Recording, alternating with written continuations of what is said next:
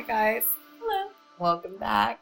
We made it through a whole month. Super excited to share the information that we have this week with you, aren't we? Yes. So, first, I want to talk about this little memory I just came up on, like an old email that I had emailed to myself.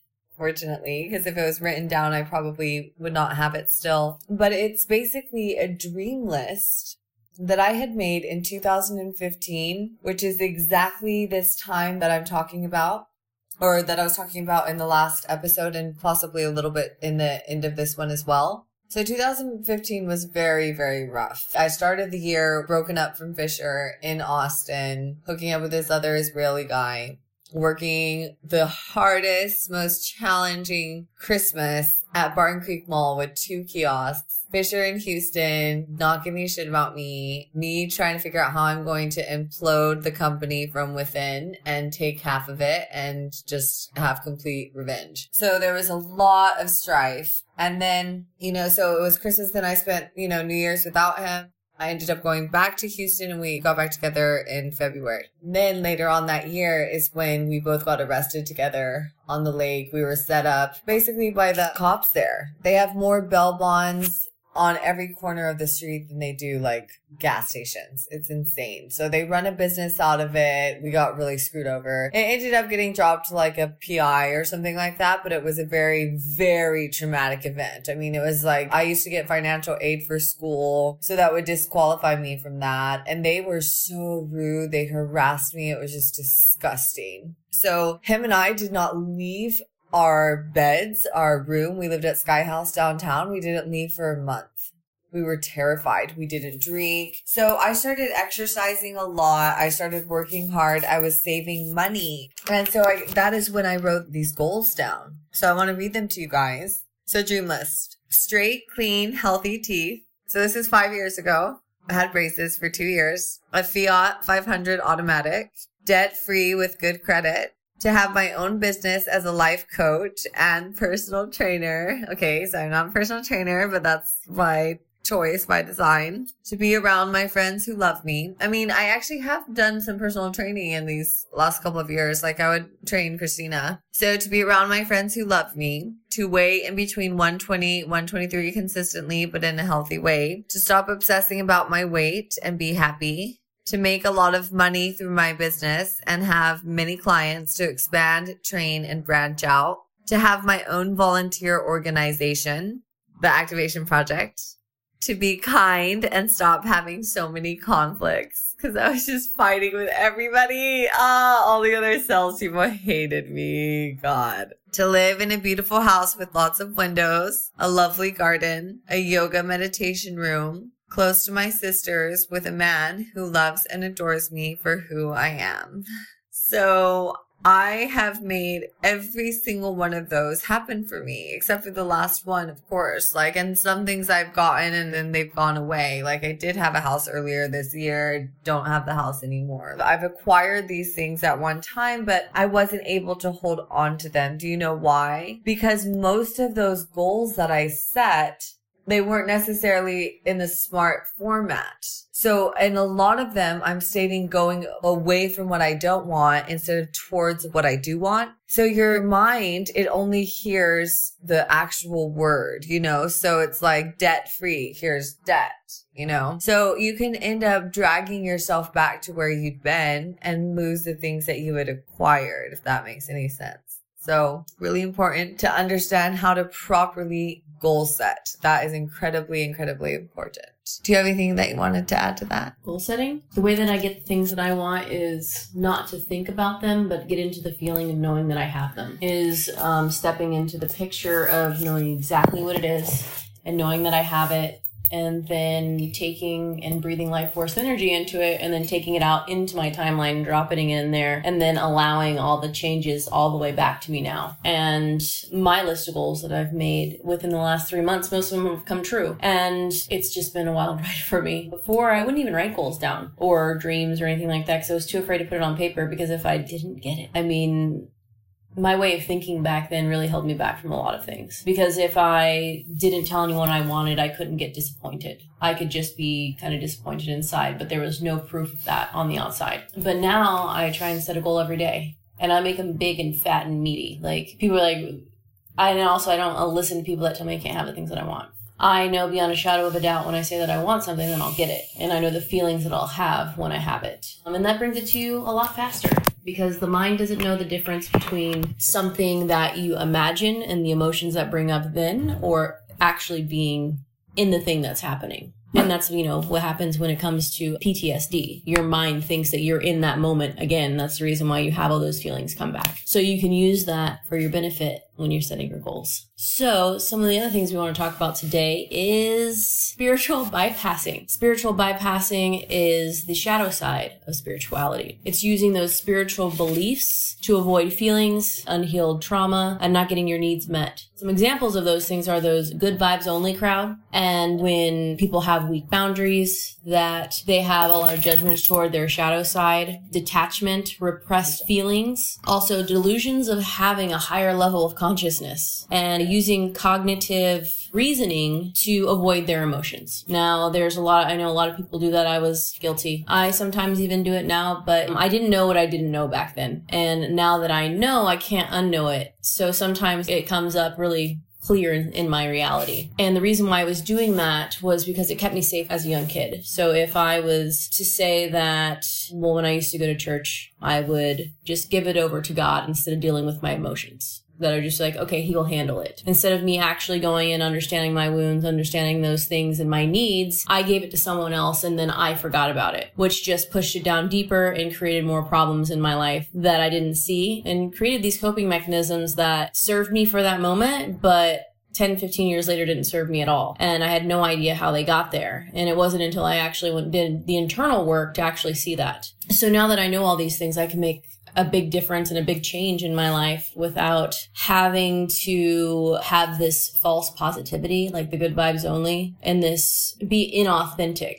So I don't, I avoid emotions and feelings and even others' emotions and feelings. Like when you tell someone like, oh, just think on the positive side, it's fine. Oh, just think about all the great things. Fake it until you make it. I'm like, I can't fake that. Like I need to have those emotions. I need to be able to be authentic in the things that I'm feeling and it needs to be okay. And we struggle really, really a lot in our time and day. And you know, the, some of the experiences that I've had with people. What about you? How does this affect your life? Right. Yes. so spiritual bypassing, it's pretty aggressive and, um, it's passive aggressive. Like I told you in the last episode, I think, or the one before that about how my mother would always bypass her emotions and she wouldn't open up to us about them. So that made it very difficult for us too. And so, yeah, we were experts at reframing things into the positive. And so now it's like, I'm going to tell my clients the fact that you can convert your thoughts and reframe them to the positive so quickly just means that you can turn that and use it to reframe your goals and to reframe your thinking patterns and neuroplastic, you know, pathways. But it doesn't mean that you can't allow yourself to feel the negative emotions as well. You must have compassion with yourself and understanding. So just use that because it's a superpower. My superpower is that I can switch to plan B super quickly. I can think of a positive outcome. I can think a positive reason why something is happening. And, you know, plant medicine and stuff like that can be extremely helpful to do that, to get those questions that you need. Because the more specific your question, the more specific the answer that will come to you. And sometimes the answers come to me in the form of more specific questions, which then allow me to answer my own transitional dilemma. So I want to invite you to look into, you know, whatever's going on in your life right now, whatever thing that you're trying to work through and think of the most specific question that you can because the, Jim Kwik says the quality of your life is directly correlated to the dominant question that you ask yourself. So I have two. I have how can I excel in every area of my life and how can I make the most positive impact in the world? For me, the way that spiritual bypassing shows up is in relationships especially, you know, with guys, because what a part of spiritual bypassing is unconditional love, like false unconditional love. So you think that you're like, you know, because I say I love you, like right away, like, I love you. And I know that in a lot of cases it can be genuine, but that doesn't mean that it's not my insecurities just attaching to their insecurities. And like, it's very fear based, right? So it's just like me entangling myself into them so that they can't break free from me. It's almost like putting them under a spell, literally, with those three words, I love you, essentially being used in a way that is like black magic because words are being spoken and imprinted onto the subconscious mind. And if you don't have a very, very specific foundation that is the standard for what love is, the standard for love must be objective. There must be a standard by which we claim to give love and to receive love. Because if you tell people that you love them, oh, and forgive them, forgive them, you know, like just unconditional love, you just got, gotta love them anyway, you gotta be there for them. Absolutely not. Especially if people have no framework for what love is, they're going to think that their dysfunctional attachments of codependency to the other person is love. Oh, he loves me. That's why he enables me to do crack and meth. Oh, he loves me and that's why he wants us to be in a threesome or a foursome. Oh, he loves me and that's why he wants me to let him go on backpage.com and hook up with girls and guys and whoever he wants to. Oh, he loves me. He just cares about me. That's why he's not telling me. It's just this ask, don't ask, don't tell situation. So if love is anything from that to any of the couples that are on my motivational couples Monday on my Instagram, or even to the best, most powerful couple that you can think of, like Beyonce and Jay Z. I mean, and even him, you know, there was a lot of infidelity there that really hurt her and almost ended their marriage. So it's like, who are you modeling after? Are these so-called words, I love you, are they being used to entrap people, to ensnare them into this dysfunctional attachment to you because you're so fearful that you're going to end up alone that you desperately need to cling to somebody because you make them need you and not be able to live without you.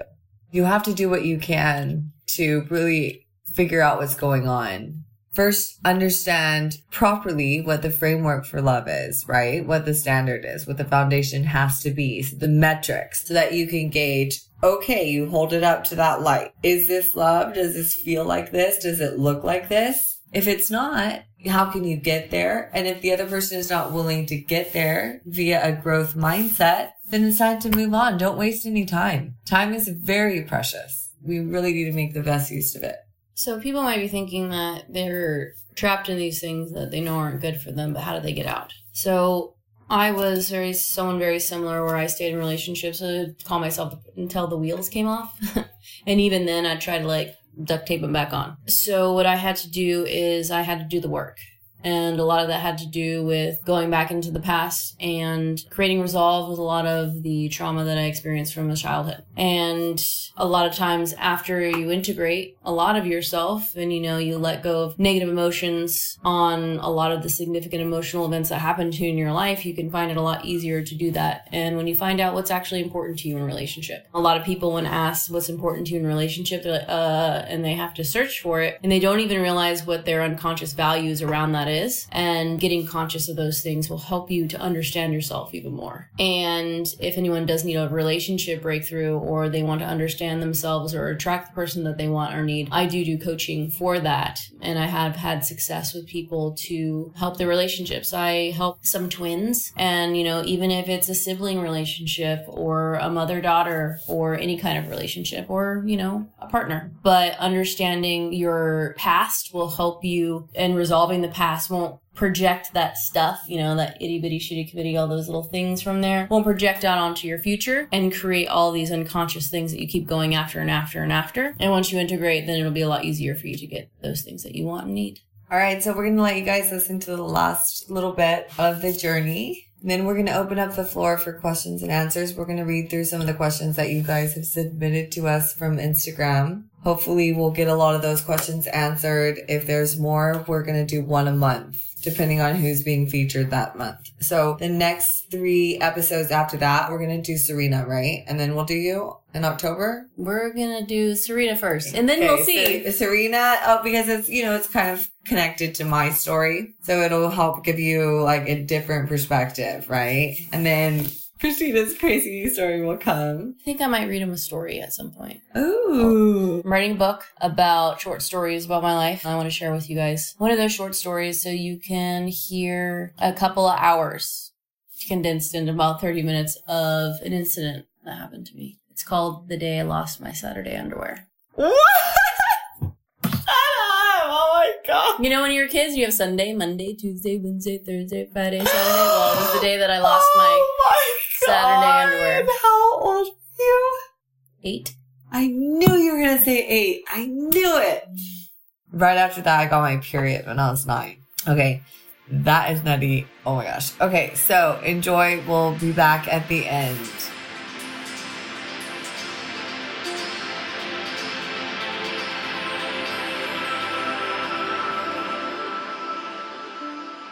when you debug it, you realize it's not serving me at the highest level, you know? And I do think there's something to thought crime. It's a slippery slope. Contempt. If I have contempt for you internally in our relationship, it's like, no, get that out of your head. So, what should I do? Okay, so I love that about the integration, and yes. What do I do to this part of me that went through all of that? Encourage vision of the future, reinforce it, remind it, share it, get excited about it, you know, generate some good energy. Like, understanding, like, it was just a form of protection for myself, you know, like a means of survival. it sure sounds like that. It's like fight, flight, or freeze, and I was freeze. One thing I'll never know what how terrifying it must be to be a chick and to be attractive and to have all the horny dudes. with What happens is you just start to numb and you start to like trivialize. So you start to trivialize sex because you have to. You have to minimize the importance of it in your head. Because if you see it as like some major thing, that's just a recipe for trauma. if you don't have a pathway out of it at the time, Yeah. Well, Right. yes, exactly, at the time. So I'm like, instead of making it be like, oh my God, I went through this and this sexual experience, being like, ah, it's not that big of a deal. That's easier. It's an easier way to get through it. right? That's how survivors operate. Yeah. You have to reframe it in your mind. Mm-hmm. as well. It's life, you know? And then it also helps you not to be so scared of it happening in the future because you can already play it out in your head. Okay, well, if it happened, I'll, I'll just do this. It's not as big or traumatic. And it all just comes down to me having the inability to say no or to ask for what I need or want or being able to orgasm in bed. It's pretty crazy. You can, you can do that. You know, part of the what? Nothing. what were you say? no, nothing. I just liked what you said. it is that easy, you know, in a sense, like part of being so strong and being a survivor and being able to harness the capacity to minimize, it's there, but it's not really there. And it's mm-hmm. kind of in a weird way. You're like, oh no, I'm, I'm mentally strong, so I can just, you know, Yeah, yeah, yeah. like, we're good, you know. Right. Here we are. we don't have to let it really affect us so much, but just to kind of like, okay, acknowledge it, mm-hmm. forgive yourself, you know, it's okay.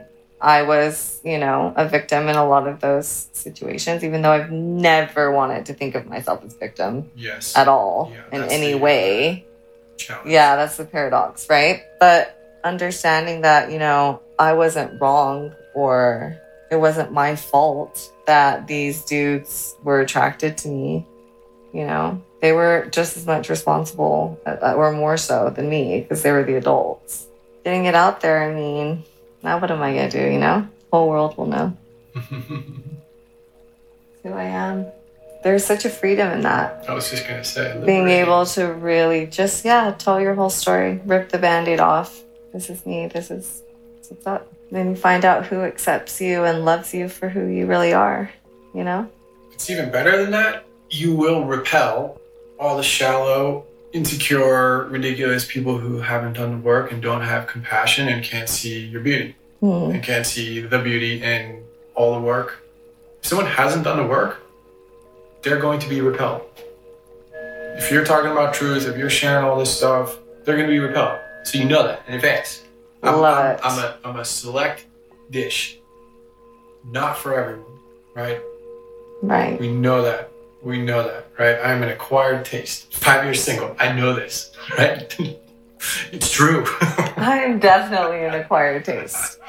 But you see, I'm also very adaptable and flexible. So I can adapt and with people's personalities also. Mm-hmm. I can become what they need me to be, kind of thing. So I have that part of me, yeah, that kind of just like denies what I need and gives them what they need.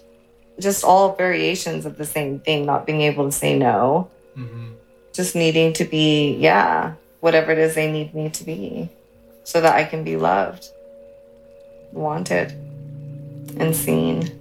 The last thing on earth that I want is for my light to be dimmed by somebody. And that is some progress that I've made within the last, you know, year and a half. I've gotten so much better. I mean, I have to congratulate myself because I really have come a very long way. Like I would have stayed much longer in some of these like relationships I've been in in the past because I wouldn't have been strong enough to just be like, no, you deserve better than this. This isn't what you want. So kind of like saying no and leaving, but also recognizing when it's me just being flighty and when it's me choosing myself and my happiness, you know? That's going to be a challenge. Mm-hmm. Yeah. Yeah, it is. It is. You And get usually it's a little bit of both, you know? Yeah, they're mixed.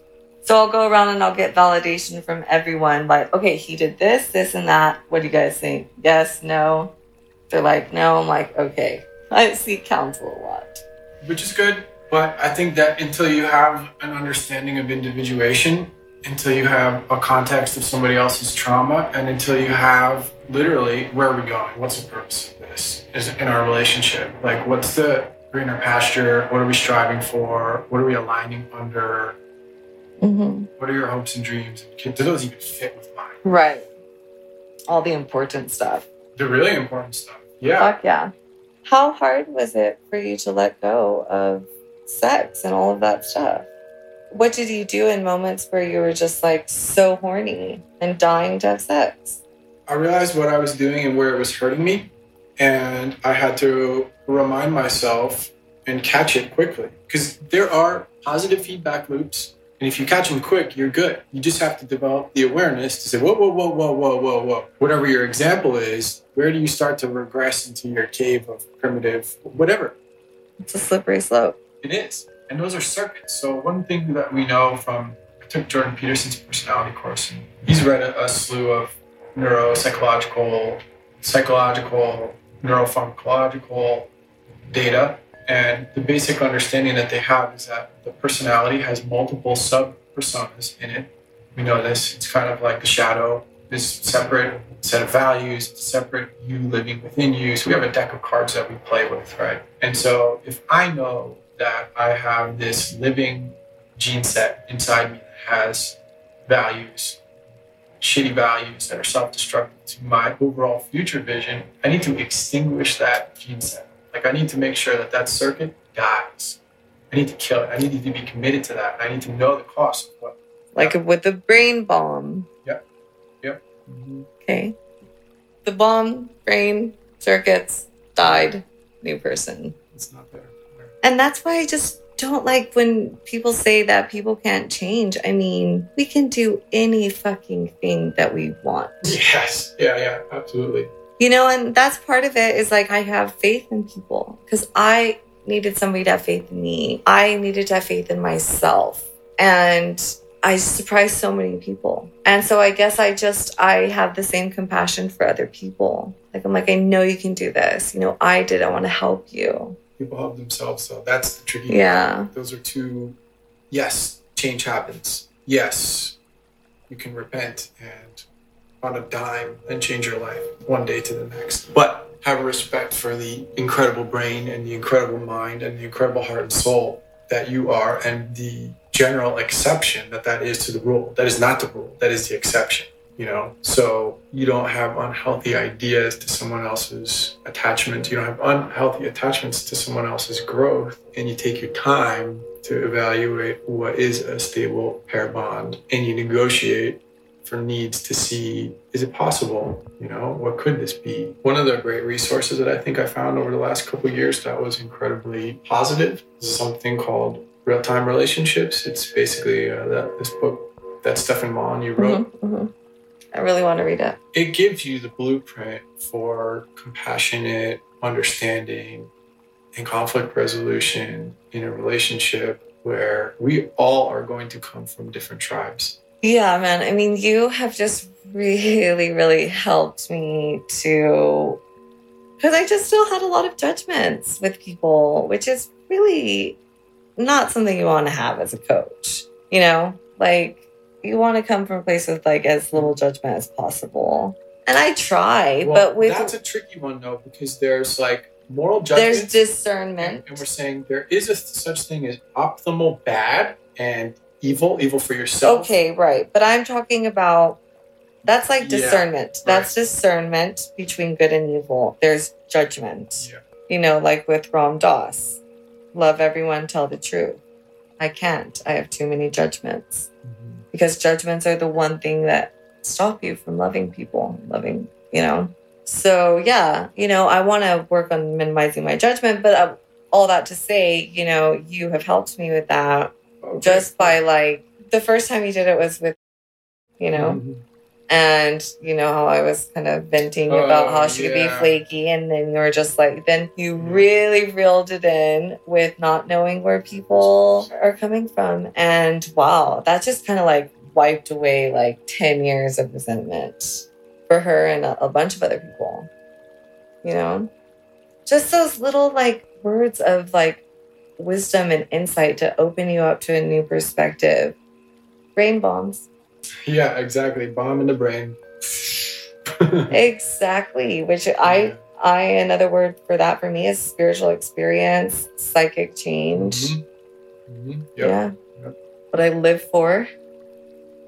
God those like little bombs of wisdom. Anyway this has been extremely helpful. Oh awesome. Good. I'm so glad. I just have like this clear framework, you know, now of understanding and sort of decision to make. You know, it's like the last missing piece I needed in order to like start to really love myself completely. I don't have to be ashamed of anything anymore.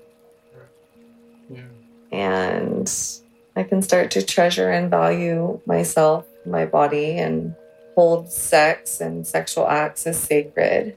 My vagina is sacred, my body. It's my choice, you know, what I am going to do with it and who I'm going to allow into it. And just making the right choices in my life to not put myself in situations where I might feel compelled to have sex, even when I really don't want to.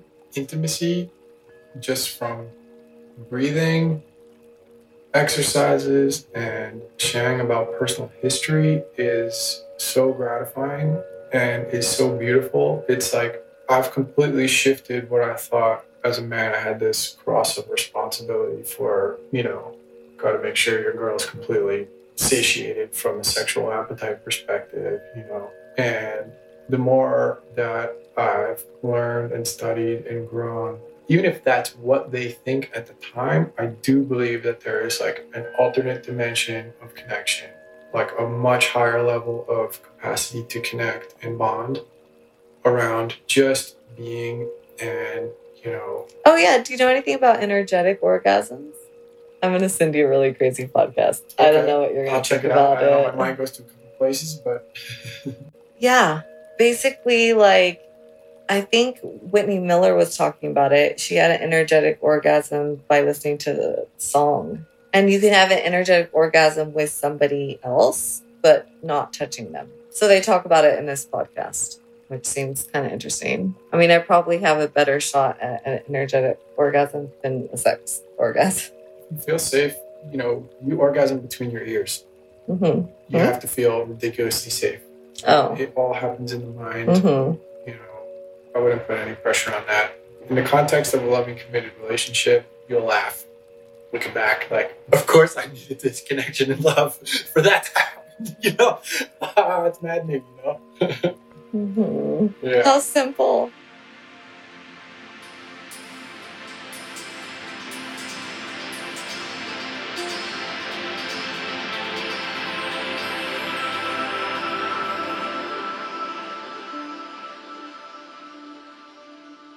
Hi, everyone.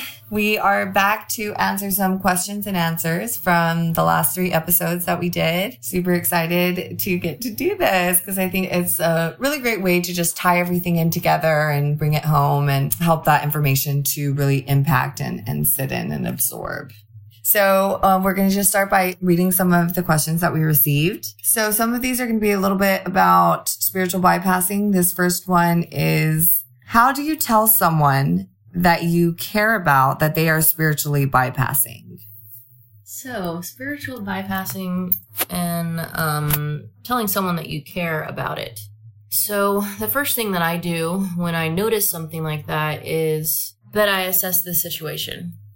What does that mean if I tell this person this now? And how are they going to take it? No, I ask a lot of questions and get very curious about their thoughts and the reasons why they're doing the thing that they are. Because maybe sometimes they'll arrive at that realization on their own because awareness coming from yourself through curiosity and someone just telling you about yourself can be perceived very differently. But I stay within someone's model of the world and I also understand that if you drop a big truth on someone, like you're spiritual bypassing or that they're not seeing something that they're not seeing, then sometimes they will freak out and kind of push that awareness that you're trying to bring to them, like to never ever look at it again. So what I do is I assess because what will the person have to change about themselves, their friends, their family, and the things that are going on in their life with the information that you're trying to give them? Is it going to be positive or negative? And I also ask them if they're open to coaching, if they're open to what I have to say to them. Yeah, like, are you open to some feedback or are you open to an observation? Yeah, and then if they say no, then I just keep my mouth closed. I have tried to give some people some awareness before and it has blown up in my face. So, prefacing it by asking them first if they want feedback is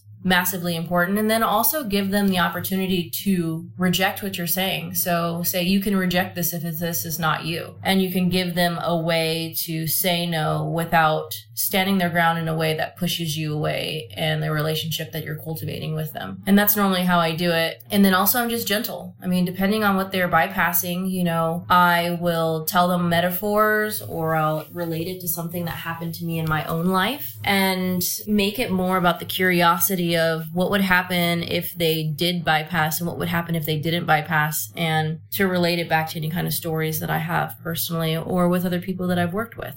I think also maybe checking in with yourself before, like, what is the outcome that I'm hoping to achieve? By communicating this to this person and checking your motivation and your intention behind it.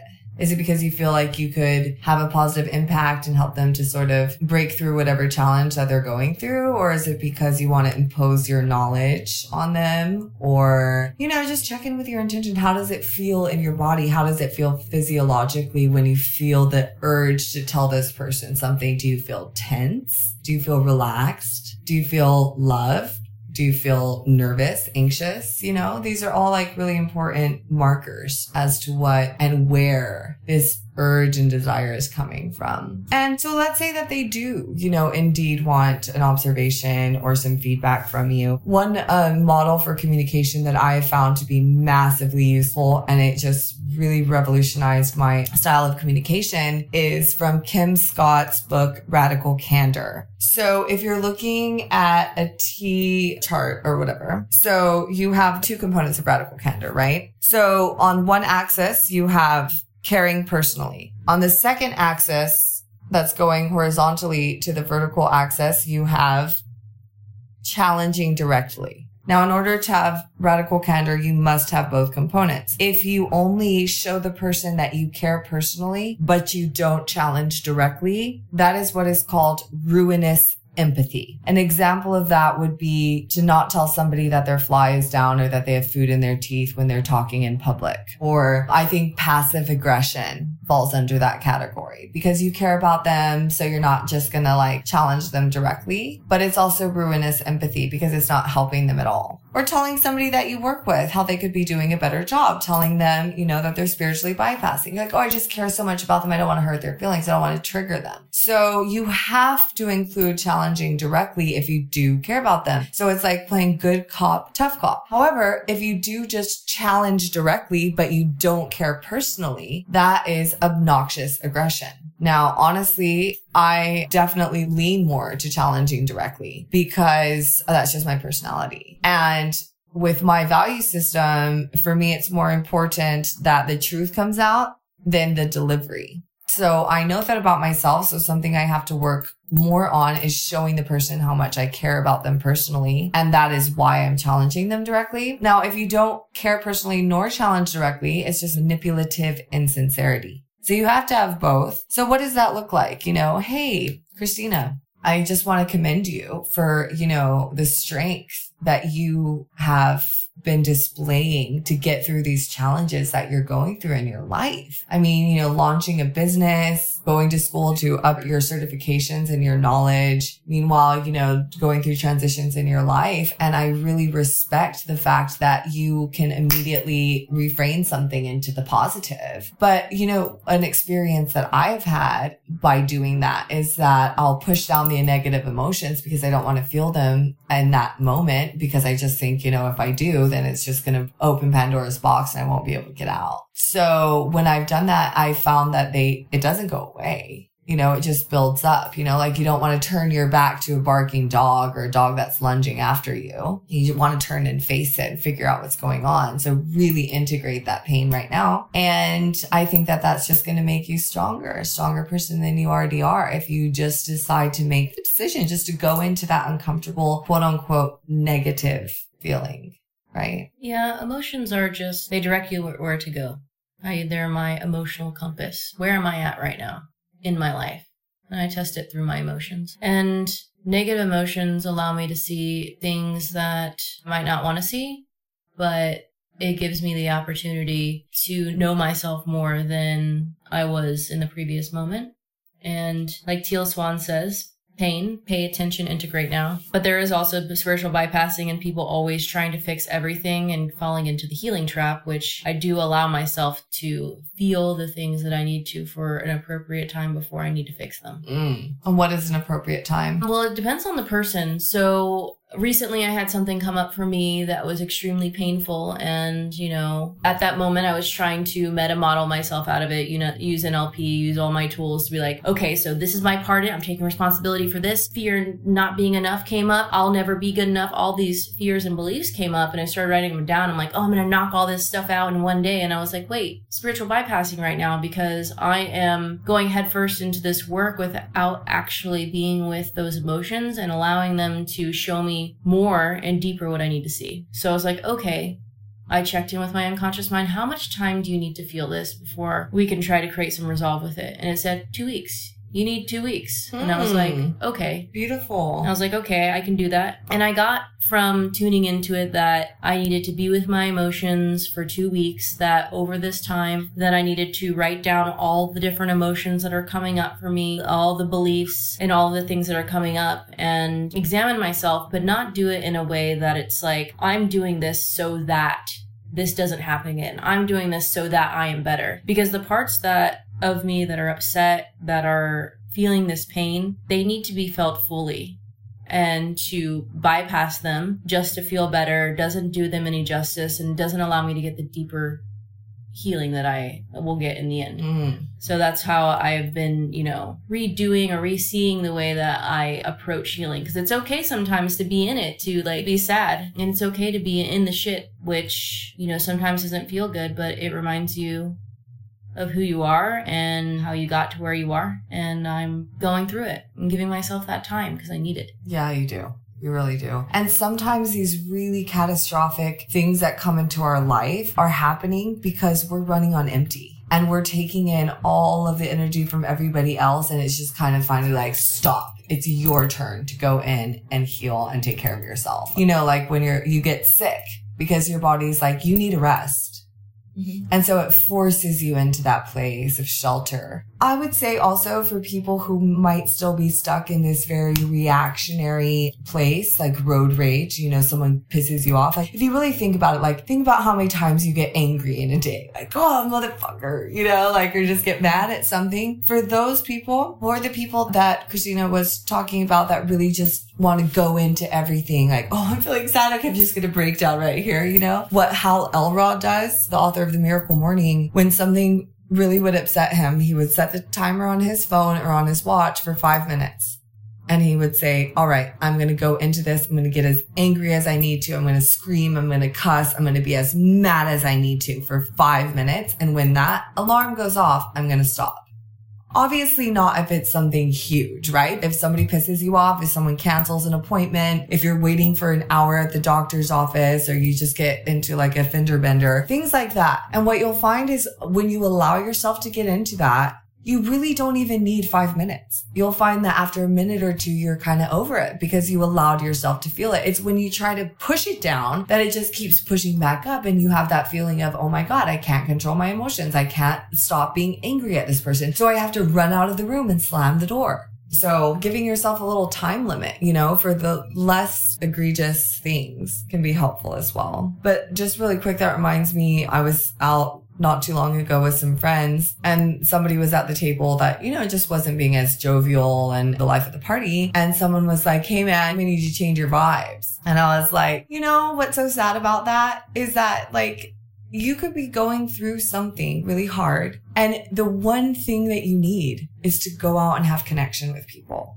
but you don't do it because you're like, oh, well, I don't want to be a burden on anyone. I don't want to bring my bad vibes around. It's going to bring everybody down.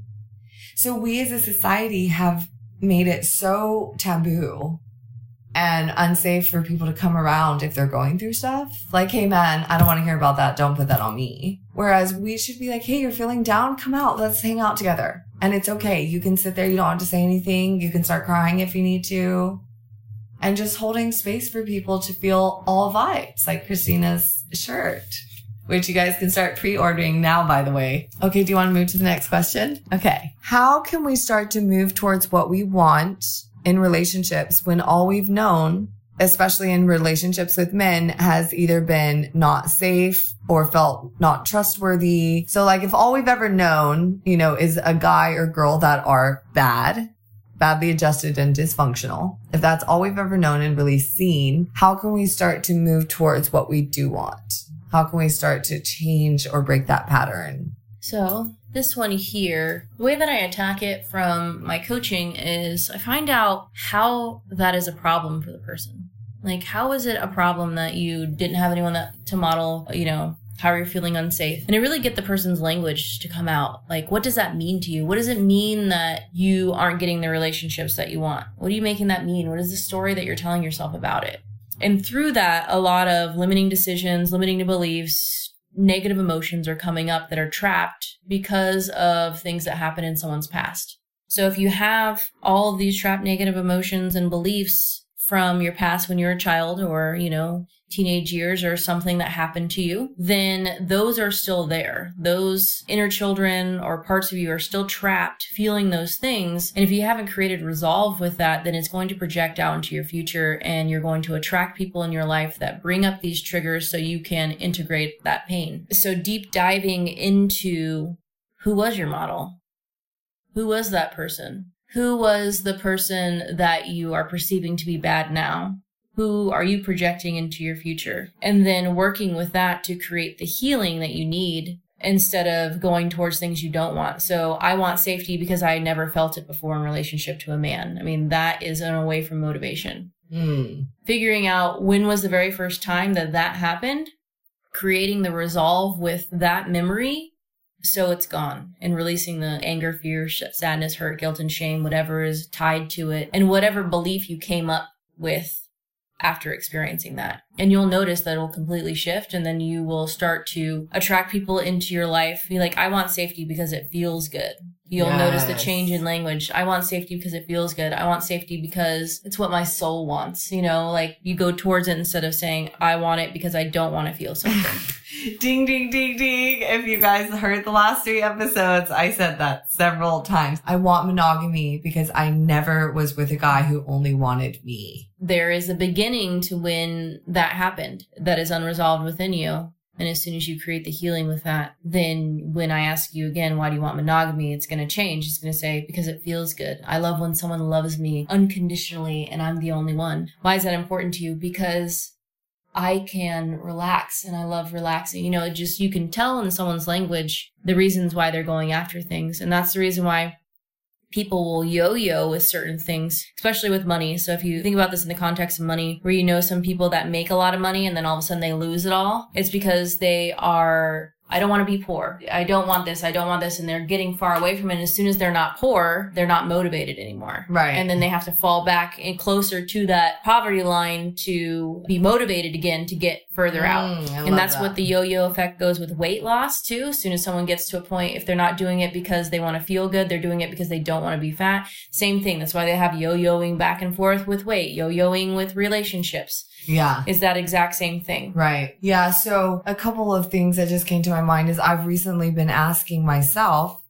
what are my limiting beliefs? Now, Jim Kwik talks about how there's a direct correlation between the quality of your life and the dominant questions that you ask yourself. So make that your dominant question if you don't know what your limiting beliefs are right now. And you can change your dominant question as you start to evolve and progress. But ask your subconscious mind, what are my limiting beliefs in relationships with men? What are my limiting beliefs with finances, with my family? And some of mine are very powerful and you are all free from this, but I had to write these down. Like, okay, one of them was, I can't hold on to people or things for very long. B, no one is going to accept or love me for my past. So in a way, limiting beliefs can drive you. So like one of the ways I reaffirmed that to myself is I was like, well, I'm just going to put it out there for the whole world to hear and prove it to myself that no one can accept it, you know? Mm-hmm. But with that comes an acceptance of myself. But now I need to say, I accept myself for who I am and for my past, and also to find maybe modeling of people who do. So, how can I change that first limiting belief around? So, I have to start easy with myself because I can't just tell myself, I do hold on to things for a very long time because my subconscious won't believe that. So,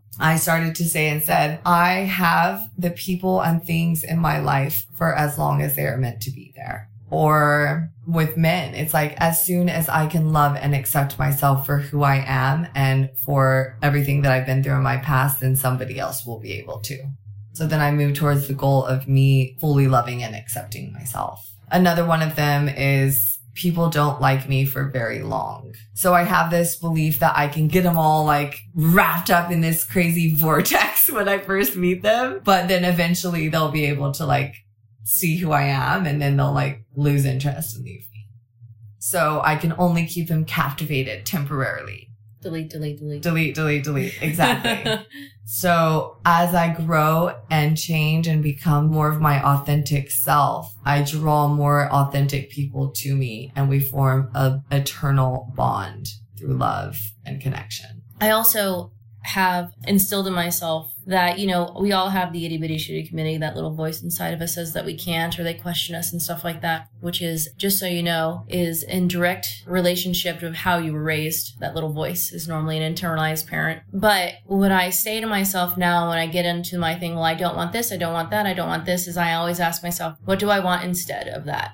So if I get into a negative feedback loop with negative thoughts or things that I don't want, I say, what do I want instead? And it's a nice little turnaround because, you know, your thoughts bathe every neuron in the body with what you're thinking. So if you're thinking you're all free from this is, uh, I look ugly today, then, you know, your unconscious mind is going to hear that. And then instead, if I say that to myself, I'm like, oh, I catch myself. Well, what do I want instead? I feel good today. I have really nice eyes today. My hair looks really nice today. I really like my smile. I want to feel good today. I change what I'm saying that way and I try to always throw out the things that I don't want and just ask myself what I want instead. And that, especially for this time right now, with everything that's going on in our government with politics, all we hear is bitch, bitch, bitch, and complain. The Republicans against the Democrats, the Democrats against the Republican. You guys suck. This is what we don't want. None of the candidates are great. What would an ideal government look like? What would that look like? What would that vision look like if we could all come together on the same page and agree upon some fundamental things and values that involve acceptance and patience and progression and education and solutions? You know, moving towards the solutions. Okay, so we're going to go. We have time for one more question. How can you integrate an inappropriate split when in, in public? And inappropriate has parentheses. So like, yeah, if you, I guess maybe like have a meltdown or something. Ooh, that reminds me. Actually, just recently I was with a friend in a group of people and it was her birthday and she started kind of to have like a lot of things from the past, you know, like how I had missed out on a really important event in her life. And we had kind of discussed it before, but I guess like it had not fully been resolved. And there was, you know, a lot of like she was drinking and stuff like that. So I know that that brought out, you know, made it a little bit more emotional. And I was okay to receive that in that situation. But I think some of the other people were like, Hey, you know, not here, not in public. And then that made it worse. You know, it's just kind of exploded exploded and it's like, don't fucking tell me that, you know? So what would be the best way to resolve it in sort of a public setting when it's very clear that it needs to be integrated in that moment? So I have had similar situations. I've been the person that's having a public freakout, and I've been the person that helps the person during a public freakout. So the first thing that I would do is every emotion that comes out of someone is always valid. That I always validate the feelings. It's okay to feel this way. I can see why you feel this way. And never ever. That's not true. Yeah, that's not true. I You mean, shouldn't think defending. that. Yeah, you shouldn't think those are like horrible. That's that's a recipe for you know like a bigger blow up. That was the first fight Christine and I ever had. I was like, stop feeling like that. Or something said, like that. Don't you? you don't tell me how to feel. it was it was pretty great. We were working together, but um so what I do is I validate the person's feelings. Now that doesn't mean that I agree with them. I'm just saying it's okay for them to feel what they're feeling and I try to understand what they're feeling from their perspective. Not me getting into their shoes, but me being in their shoes, like me being them. And then I assess whether or not it is a place where we can create the healing. And if it needs to happen now, then what I would do is I would make the space to do that. Because if you're drunk at a party or something like that and they're wanting to figure it out now, then I would take that person aside and ask them if this is something that they actually want to go into now. Or I would say, hey, would you like to go into this at a time where you know you haven't been drinking and that we're not out in public and really try to understand what it is that they're needing in that moment and And if they want to go into it there, you know what? It's more important that they that they get some resolve. You know, if it, if they're like yes, because I remember that's how I was. I was a very angry drunk. Especially one of my sisters would try to calm me down. You know, it was just like you're making a scene. Oh my god, that was worse. You're making a scene. I don't fucking care. You're being so ghetto, so ghetto. Well, the thing is, is that doing it in a public space with like that when being drunk, there is a deeper thing here. There is a reason why the person is actually doing this. There's a secondary gain. People actually have to listen, and that multiple people have to listen. Ooh. You can't not notice someone that is having a heightened emotional reaction. They have to be seen. So where else in her life is she not being seen? Where did this come from? It's not about you. It's not about the situation that you were in. This is a deep emotional need that has never been met for her. And how long has it been going on in her life and how is she projecting it onto all the people that are in the group in that moment? And that's the real issue here is that it's not normally about the actual person and the thing that happened. It's about something that they didn't get or some trauma that is unresolved from childhood that they are completely and totally unaware of and that is coming out in these instances. So I try to separate the person from the behavior because people are good, the behavior can be bad, and all behavior can be changed. Mm. So what I do is I ask questions. I get very curious about the problem they're having. How is it a problem for them? What are they making it mean? I start Yeah, asking like she questions. was really upset that I didn't show up for the biggest, most important day of her life. I'm like, well, can someone can someone show up at the biggest day of your life and still not care? Get her thinking about things outside of that. Can someone not show up and still show you that you care? Have you ever missed something that was important to someone else and you still cared about them? She's very focused on the problem and the result of whatever that was happening in that instant rather than looking at and focusing her awareness external so she can see all the possibilities, which is fine because, you know, we all get triggered, but really opening up her language and her mind to other possibilities because she's making it mean something and she's trying to get a need met. So I would try to create some resolve within that moment, but then also after, you know, there was a calm down or whatever she needed in that moment, I would actually create a space where she could come over and we could have a deeper talk because obviously she's getting secondary gain from causing a public scene, which means, you know, people have to listen and that there are other deeper issues and something that's unresolved. So I would take that time to ask her if she was open to coaching, open to feedback, and open to seeing something deeper about herself and where all these things came from. And then also create a, a space to set up boundaries because freaking out personally, if someone did that to me, that would be a boundary violation because, you know, personally, I would prefer that if someone had an issue with me, that they didn't wait until they were drunk in front of people to talk to me about it, that they Right. actually came directly to me and didn't wait years to tell me about it. Yeah. So that also shows me that in a relationship that I had with someone that there is a miscommunication and there's a way that we're not connecting and that we need to deep dive into our relationship that way. It also is going to take massive amounts of humility, even just to be able to receive that projection from someone, because that's what takes those true, like ninja warrior mental skills when you can just be like, oh, okay, I'm not going to take this personally. Mhm. This is really about something that's going on with them. And this could be an excellent opportunity to find some closure and resolve. So let me put my little shield on so that I don't get my massive ego bruised right now, Mhm. especially because I'm being like defamed here in public as a horrible friend. So I had already accepted the fact that I fucked up, you know? So it was kind of like, that's why another thing, it's very important to continuously do a moral inventory. How am I affecting people? How am I not showing up for the people I care about? How could I do better? How can I move towards like more presence and more communication and love with people? How can I ask for more feedback from a place of humility and acceptance so that I can, you know, grow? Um, and also, when you've been friends with someone for a really long time, the beginning of a relationship that I create with someone focuses on safety in relationship with that other person. And when you started on, I started on my, you know, journey for healing and stuff like that and creating safe relationships not too long ago. So having to go back and renegotiate the safety of one's relationship is really important. Is it safe for me to have all of my feelings with you? Is it safe? Can I say anything to you and know that you're still going to be in connection with me and that you're not going to run away? And really going back and creating those standards and understanding what's important to you in a relationship, what's important to me in relationship. Are we still in alignment to actually being friends and doing the things that we want to do together? or not. And doing that with even friends and family, romantic relationships, especially if you've done a lot of healing and stuff like that, because they're used to an older version of you. And when people do the work that we do, they grow and the environment that they go back into isn't supporting the growth that they've had, and the other people aren't up to where they've had that growth too. So reconciling that and making a plan to keep those older relationships if you if they're still good for you. Yeah. Excellent. Awesome. Thank you, Christina. So much wisdom. I really, really, really appreciate it. I love and I'm so honored to be here working with you and just receiving this knowledge.